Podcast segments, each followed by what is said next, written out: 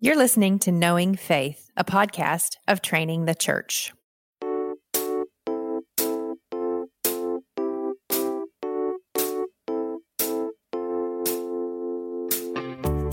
This is Kyle Worley, and I'm joined by my co-host Jen Wilkin and JT English. Hey, hey. Hey, What's up? We're talking about We're uh, finishing. we're finishing the first half of the Book of Acts today.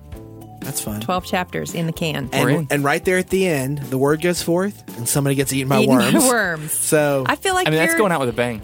You, you, this is an unspicy uh, title you've given to You know, this. you could have gone with "Eaten by Worms." I really could have. I That did. is self-control, Scattered to the wind is is maybe not the most clickbaity title, but I've restrained. I, I held back a little bit. Sanctification. Yeah, exactly. Well, I hope you enjoy the discussion.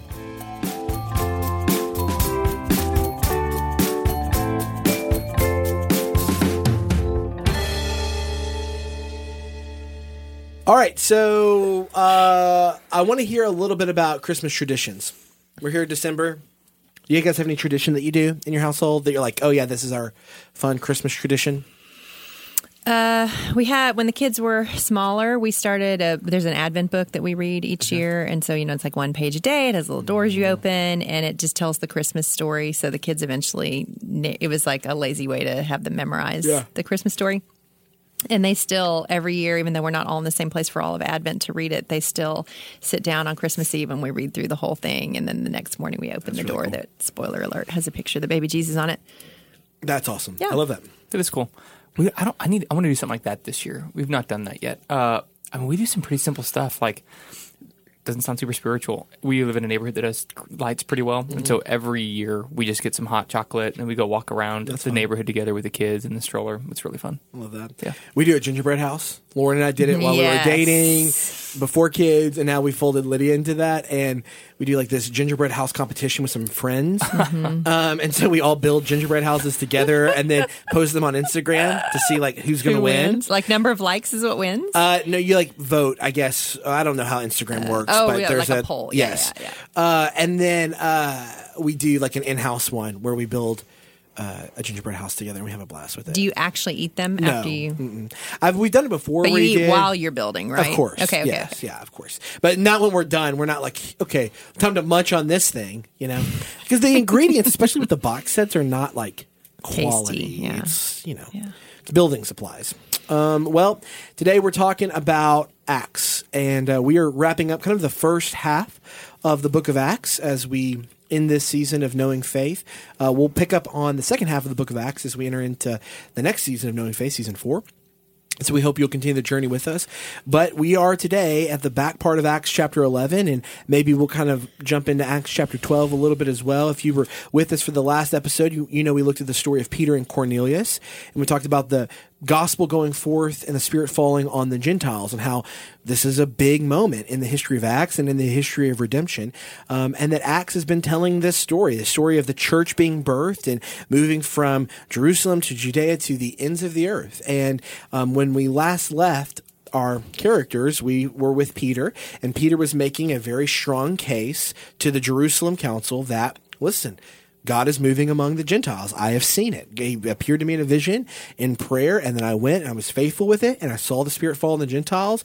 And in Acts eleven eighteen, it says, When they heard these things, they fell silent. They glorified God, saying, Then to the Gentiles also, God has granted repentance that leads to life. Okay, so now we move forward into the last part of the book of Acts. So, Jen, why don't you just tell us where are we at after Peter's appearance with the Jerusalem Council? What's the next thing that happens here? Well, we're seeing a pattern that we have seen throughout the book of Acts where we saw the narrative expand and contract. So you may remember in the earlier sections where we had sort of these idyllic statements about what the early church was like, where they shared all things in common. And uh, it was a lot of alls and everys in those sections. And that's what we're seeing here. We've just seen uh, a scene where uh, Peter uh, is interacting with the Gentiles. It's a, it's a, it's a big picture of what's going on between the, the spreading church and unbelievers. And now we're going to zoom back in and we're going to see a, another sort of, uh, it's not idealized, but I, idyllic language about what the church is like uh, within itself. So specifically the church in Antioch. And so the sort of the repeated refrain that you hear um, is that uh, the church is multiplying Yeah. in, in a miraculous way. Yep. So the church is beginning to multiply, and there's growth here. Uh, and one of the things in verses 19 through 30 is you're seeing that man, uh, there is a going forth. It's not just a growth, but it's a growth among an increasingly diverse group of people, right? that's right. So you have there that uh, now those who were scattered because of the persecution. Now, what is that? What's the scattering that's happening here? Well, um, it says the one that arose over Stephen. So after Stephen's martyrdom, uh, and what we saw, you, you might have thought that the martyrdom of Stephen would have satisfied some impulse to strike out against the movement. But as is typically the case, what it does is it ignites even further persecution. That that just as we have seen the prayer for the apostles be answered, and the, and the prayer for the early church be answered, that God would increase their boldness. That even as their boldness is increased through the power of the Spirit, that so the boldness of their adversaries is increasing along with it. Yeah. So there is a persecution. We see the martyrdom of Stephen. There is a scattering of the church, and it Uh-huh. Says uh, that they went as far as Phoenicia and Cyprus and Antioch. And then it says the speaking the word to no one except Jews. But then immediately after it says, But there were some of them, men of Cyprus and Cyrene, who on coming to Antioch spoke to the Hellenists also, preaching the Lord Jesus. So we're seeing this kind of still this tension, right? That there's like it's going forth, and they're they're they're not sharing the good news with anybody but Jewish people, but that there are some who are starting to embrace the Gentile aspect of this mission. Yeah. I love that phrase. Uh, there's a few things. I'll, first, we've talked about over the last 11 chapters that one of the main things you're going to see is, and the word of God increased, or they were preaching the Lord Jesus Christ. Like the centrality of preaching the gospel is one of the things you see. But here in verse 20, right after it says in verse 19, speaking the word to no one except Jews, but there were some of them. Mm-hmm. Mm-hmm. Mm-hmm. I just find great comfort in that. Like the anonymity of, min- of ministry Yeah. and mission. It's just Yeah. because where do they go preach? Yeah. They go preach in Antioch, Yeah. which becomes one of the most like the biggest and influential churches Yeah. Yeah. in the early church. Yeah. It's the place that they were first called Christians. yeah. And so you just see like, man, some of these guys, they just who knows what they were doing, but they went to Antioch because of the dispersion and they preached Jesus and it becomes this mega church where people become Christians. They love studying the Bible, they love Jesus.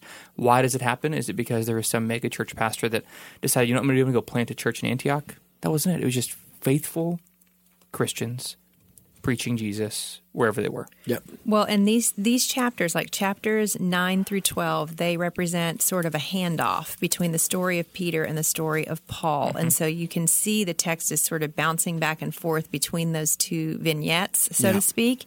And then in this case, in this portion at the end of eleven and going into chapter twelve, we're seeing a lot of the people and the places that are going to factor importantly into the second half of the book of Acts as we pick up Paul's story being introduced to us. So Barnabas, we're going to, you know, we're going to see a lot of Barnabas. We're going to see more about the church at Antioch.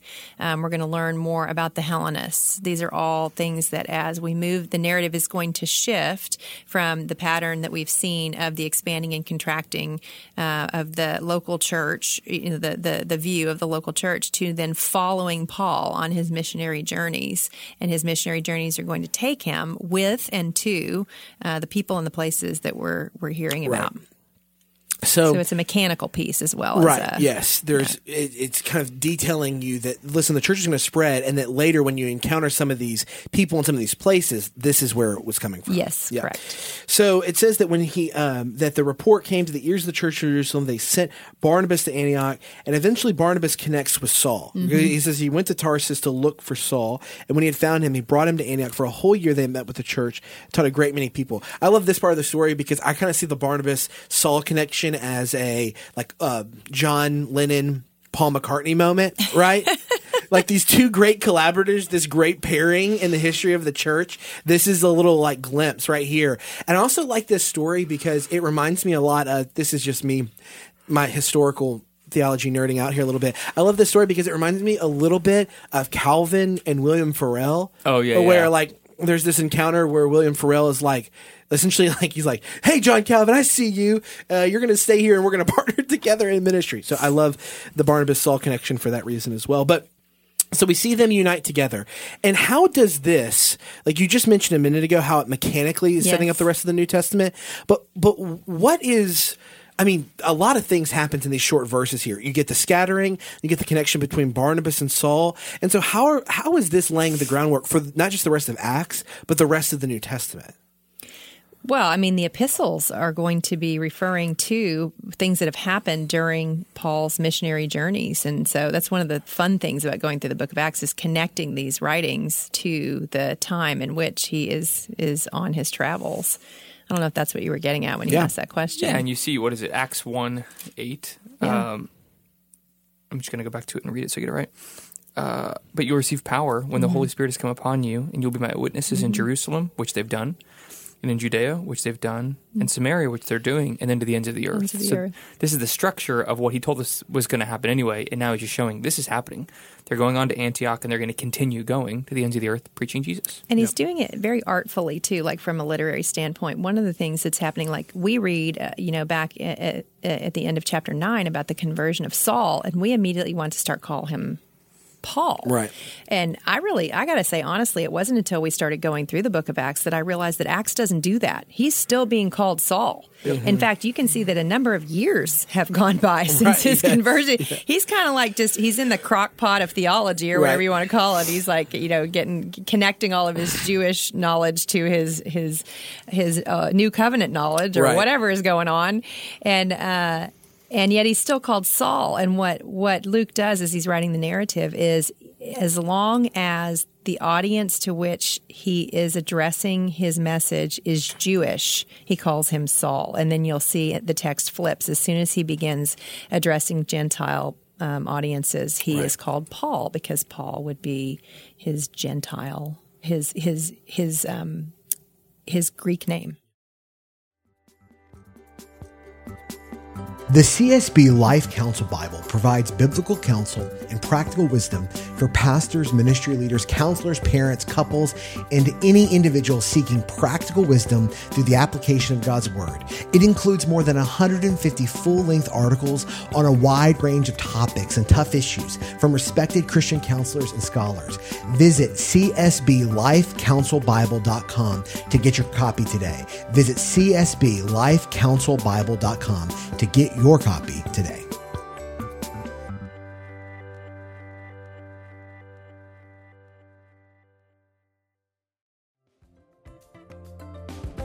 What bridge is God calling you to cross that the gospel might go forth among the nations?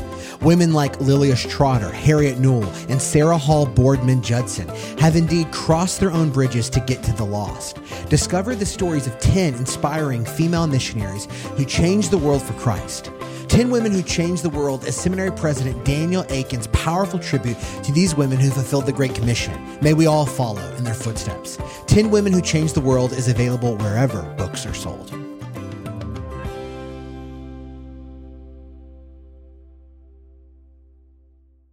And so this it starts to move us forward. So we've got Acts 11, but then we, as we enter into Acts chapter 12, immediately we start to see more persecution, right? Yep. And so there's there's more. I mean, it just starts off about that time. Herod the king laid violent hands on some who belonged to the church. He killed James, the brother of John, with a sword. And when he saw that it pleased the Jews, he proceeded to arrest Peter also. Uh, and so Peter was kept in prison, but earnest prayer for him was made to God by the church. And then we get to see the rescue of Peter and the death of Herod. How how is Acts 12 set like? What is going on here that is integral for the rest? Because you, uh, at least in the Bible study, you guys have drawn the, the line of demarcation at Acts 12, right? Why there?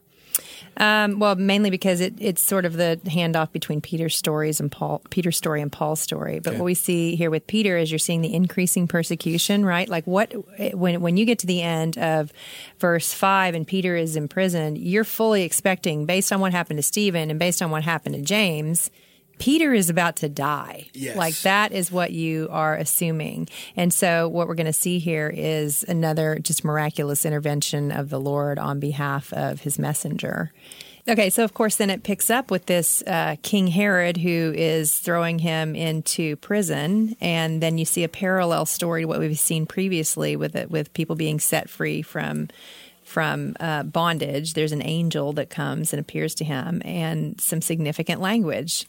It says that he tells him to get up quickly and that his chains fall off, and the angel says, "Dress yourself and put on your sandals, wrap your cloak around you, and follow me." And to a Hebrew audience is listening to this, they're immediately thinking of Moses. yeah, the Exodus. This is the story of the Exodus. So Peter, in miniature, is going to be um, released from his bondage and led out of captivity. Yeah, man, I've never thought about that at all. I've never connected that. I think I think my new Bible study tool is just going to be thinking about how every single story Points goes back, back to, to- either Genesis or Exodus. Yeah. Yeah, That's a pretty good it's a hermeneutic. pretty good- it, it really is. It works most of the time.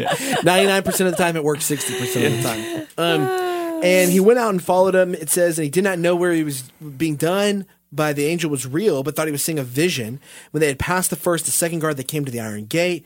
Peter came to himself. He said, "Now I'm sure that the Lord has sent His angel and rescued me from the hand of Herod and from all that the Jewish people were expecting." So he sees that, like, God has rescued me here.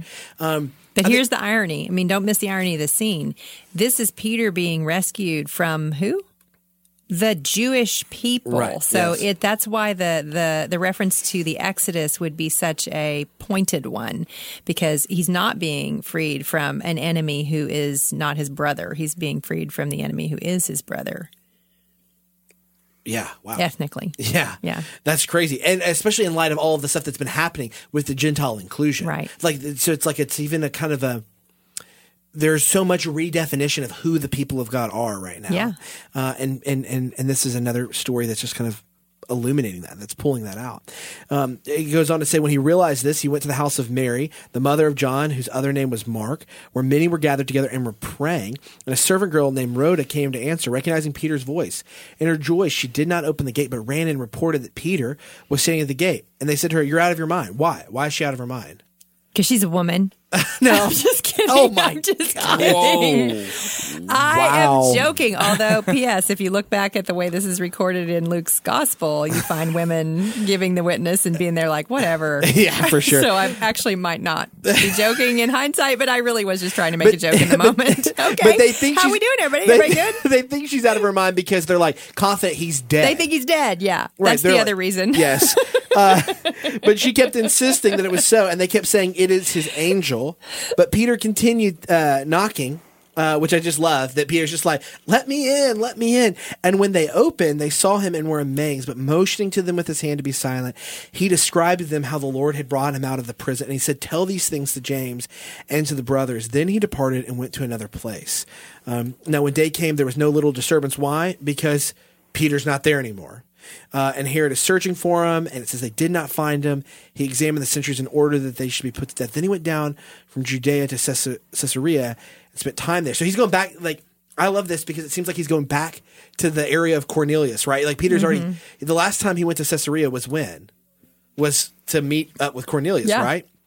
And Yeah. so now he's going back down there again. I I- know that this isn't said here. I kind of like to think that maybe he's going back to hang out with Cornelius, but just uh, because I just love the idea that maybe Peter is he's coming to this in a way. I know that that's not here. That's some canonical imagination. But wouldn't that be cool if Peter's headed back to Cornelius's house at this moment?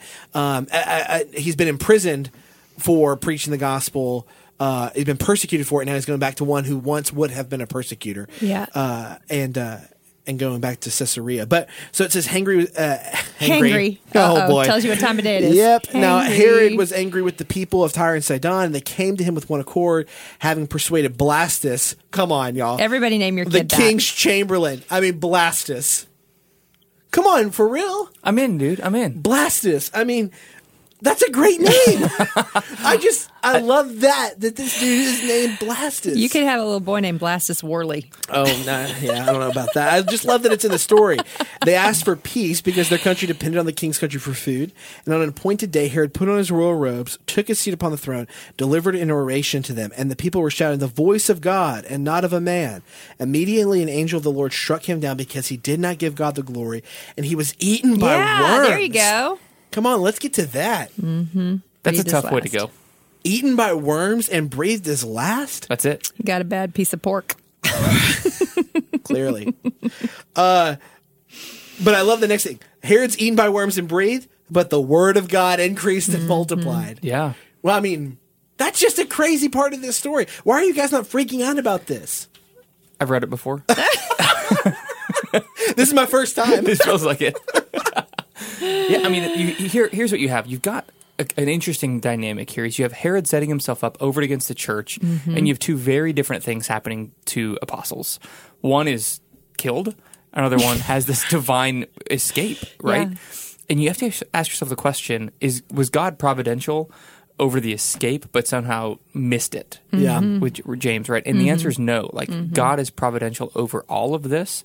Or, or uh, I think, oh, gosh, who was it? I think it was Tertullian that the blood of the martyrs is the is the seeds of the church. Is that, I, I forget the exact phrase, but here's what you see: you see the word of God going forward.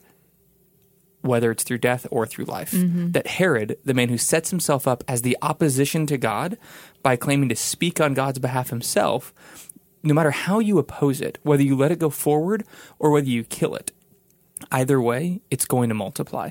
I just find that to be incredibly good news in the middle of of just what feels like a really challenging cultural season that both persecution challenge that's, that, that, that the church is facing, uh, not so much in the global west, but globally, what we have confidence in, and I think what this text can give us confidence in, is that the word of God is going to continue to increase and multiply regardless of what our fate is that we don't have to be fatalistic about anything. That some of us are going to have stories of Peter, others of of us are going to have stories of James. But regardless, the mission goes forward. Well, and you know, Luke includes in his gospel account the story of John the Baptist Mm-hmm. asking of Jesus, "Are you the one, or should we expect another?" So he has been setting this tension up for them all along. That's right.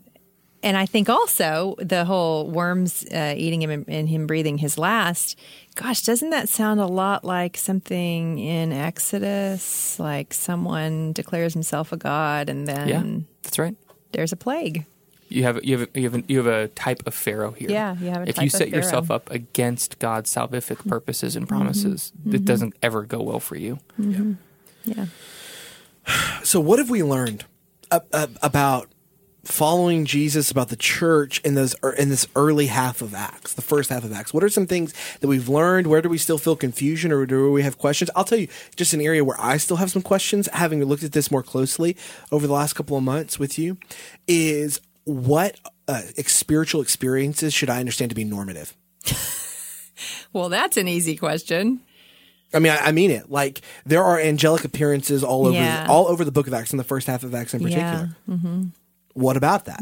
Like, I think that's a legitimate question. There are different streams of our theological universe, Yeah. uh, all within orthodoxy, that answer that question differently. And, I, and I'll tell you, I'm I'm probably less, I'm probably less certain about this than I was when we started looking at the Book of Acts.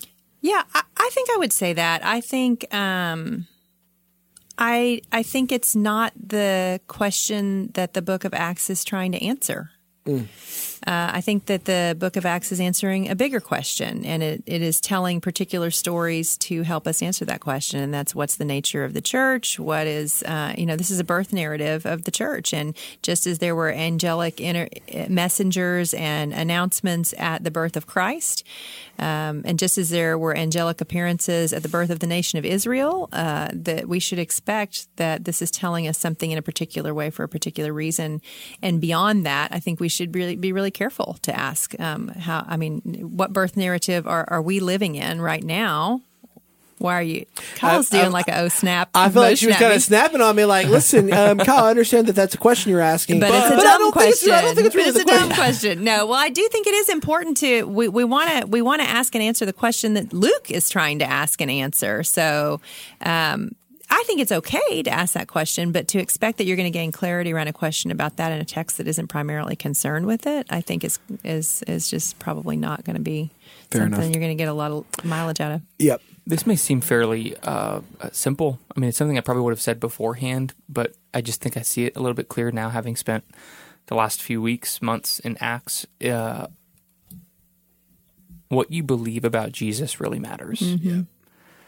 And those who set themselves up in opposition to Jesus and his mission, things go really badly for them.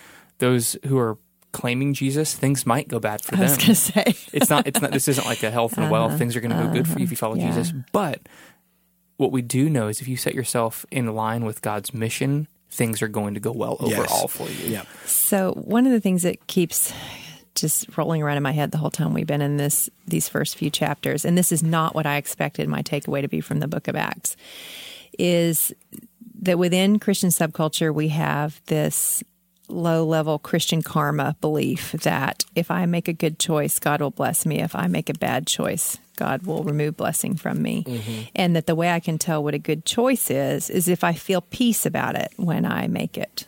Mm-hmm. And if you read the book of Acts, I- just have a hard time believing that as the church is walking forward in faithfulness, that they had a ton of peace in the moment. Because why are they praying for boldness if they felt that? You know, what they're asking, they're saying, Lord, I believe, help thou my unbelief. So I think this book kind of blows up that whole uh, false teaching of uh, do the right thing and blessing will follow and you will have peace about it. Because what we see is do the right thing and hardship will follow and you will beg the Lord to grant you boldness to keep going. Yes. Yeah. I think that's a really good point. I really do. It's not a fluffy and warm. No. And then worms will eat your body. Oh, the end. Go home. Oh boy. Yeah. Um, I think there there's another thing that I was thinking about this morning actually on the road in, and I was on the road in. I said like like, a- like a weary traveler. When you came I into made the, town. the sojourn from Richardson this morning, and it was a long road. And by camel. so no, but uh, I was thinking about this more. One of the things that and I don't know if this just seems again, maybe it's one of those things that just seems obvious after you realize it. But when we talk about the connection between spirit and what the work of the spirit is, we've you know we've been at pain to point out that the primary work of the spirit is self-deferential, that he's testifying of Christ, Right. Right.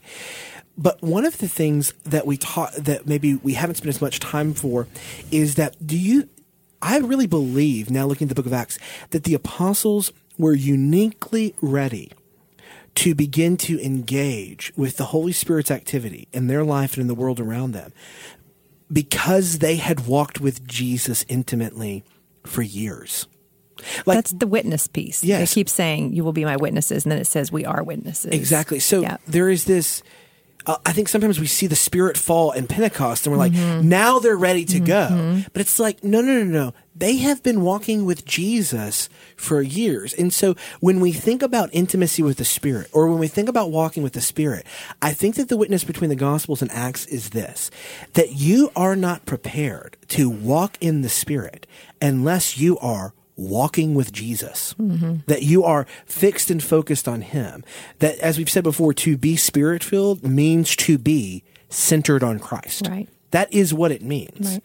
And it can come with some other things, but the centerpiece of it, like the, the meal that the Spirit is giving to His people, is not more of the Spirit. It's more of Jesus, mm-hmm. right? Mm-hmm. That's exactly right. Right. Mm-hmm.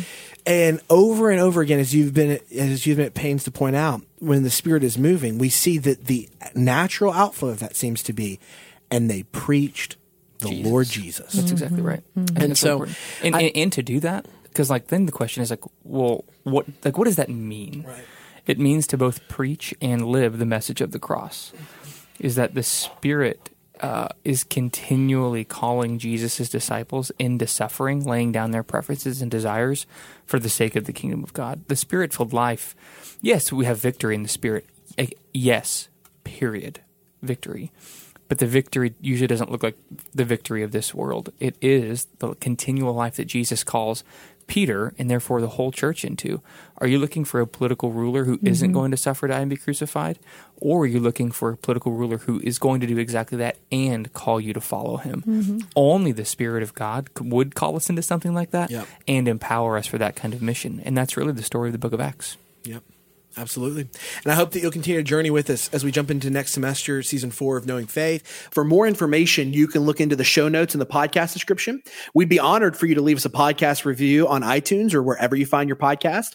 You can find us online at trainingthechurch.com. You can find us on Instagram and Twitter by searching Knowing Faith. On our next episode, we're going to be attempting to answer some listener submitted questions. I feel like we need to start under promising and over delivering on our Q and A episodes. Uh, Don't worry, everyone. I'm here to help. yes, Jen is gonna Jen is gonna keep it moving, and but it is it is a late hour and uh, I'm hungry, so it could be wheels off. Wheels off. Let's do it. I'm in. Yeah, you're it. Me and you.